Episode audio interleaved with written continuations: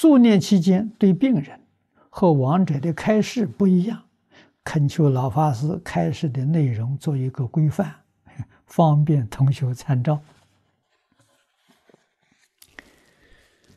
这个开示啊，古来祖师有规矩啊，我们不能再立了。啊，亡者这个时候最重要的就是不能起一个妄念，只有一个念头，一心念阿弥陀佛，所以不能有第二个种开示。啊，这个时候讲开示错了。这个时候再讲叫他听经也错了，这个时候就是一句佛号要紧啊，最后一念是佛号，决定往生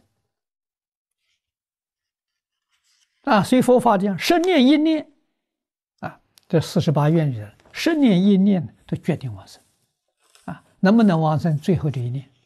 所以要照顾他最后一念，念念都是阿弥陀佛，不可以有第二念。那什么时候讲开示呢？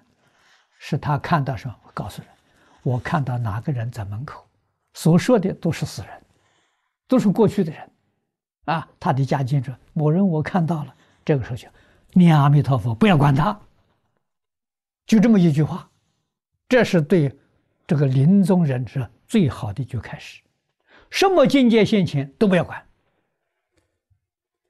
啊，他看到，呃，这个这个呃。地藏菩萨了，啊，看到弥勒菩萨了，看到释迦牟尼菩萨了，不要理他。阿弥陀佛来了，跟他去，看到什么佛菩萨都不理他。这个是重要的开始